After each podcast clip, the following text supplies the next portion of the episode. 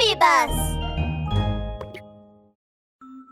Hello, and welcome back to Baby Bus Bedtime Stories. Kids, what did you do to brighten your day? All right, let's lie down, tuck in, make yourself, ourselves, comfortable, and prepare for today's story. It's another fantastic story written just for you.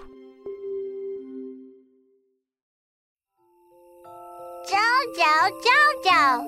Super Jojo story time. Ooh, ooh, ooh. Mom, look. The conch sounds like a bugle. yes, Jojo. You play the conch really well. hey, Mom, why not tell me a story about a conch today? Um, sorry, sweetie. I don't have stories about conches yet.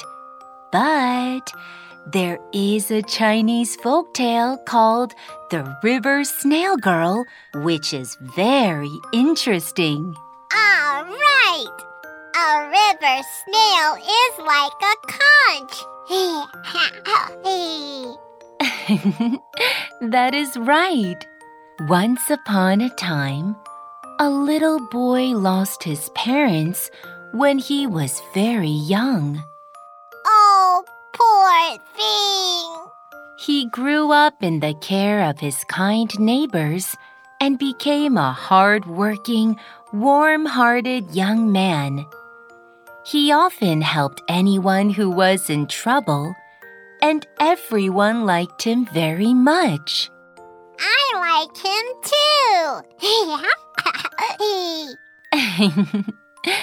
Every day he went to work in the fields very early in the morning and came home late at night. He didn't have time to cook and he usually ate cold meals. What? It's not very nice to eat cold meals. yes, you're right.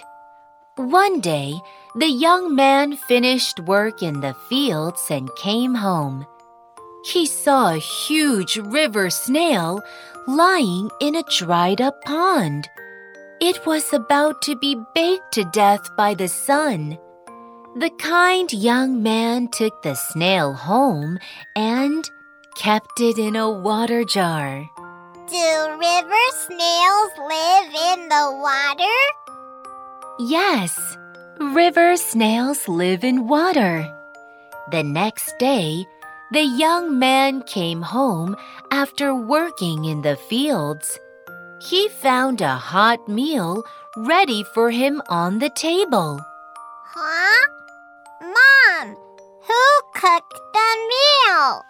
The young man thought his neighbors had prepared the meal for him, but when he asked around, nobody admitted to the good deed.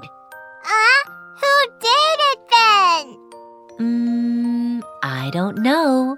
Nobody knew.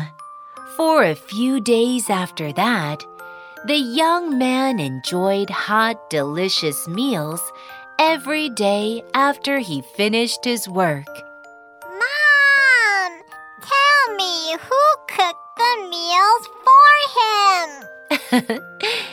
the young man very much wanted to know who was cooking for him.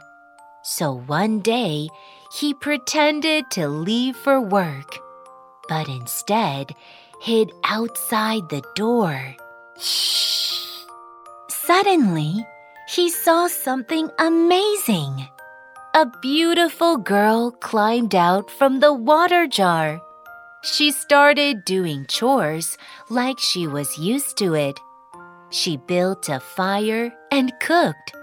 Shortly after, a delicious meal was on the table. Oh, oh! So, so it was this girl who had been cooking for the man. Bam! The young man opened the door. Oh no!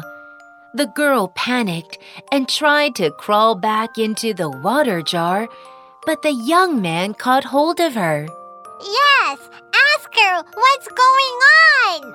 Yes, the young man asked her, Young lady, where are you from? Why do you always cook for me? Yes, yes, why? The beautiful girl said she was a fairy from heaven. The gods saw how hardworking this young man was and what a hard life he had. So they sent a fairy disguised as a river snail to help him. But she wasn't supposed to be discovered. Oh, so the river snail girl is a fairy. that is right. The river snail girl said, Now that you've discovered my secret, I'm afraid I cannot stay on earth any longer. I must return to heaven. What? The river snail girl is leaving already? Yes. The river snail girl pointed to the water jar. I'm leaving the river snail shell with you. Use it to hold food, and you'll never run out. Saying that, the river snail girl transformed into a cloud and floated to the sky. Oh no! The river snail girl left. Will she ever come back? Um, no. But luckily, the young man had the river snail shell the girl left behind. It was always filled with food. The young man even used this food to help others who were in need. Yeah, that's great. I also like to help others. Hooray for JoJo! that brings us to the end of this episode. I hope you enjoyed it. Little ones, you matter to me. Good night and sleep tight.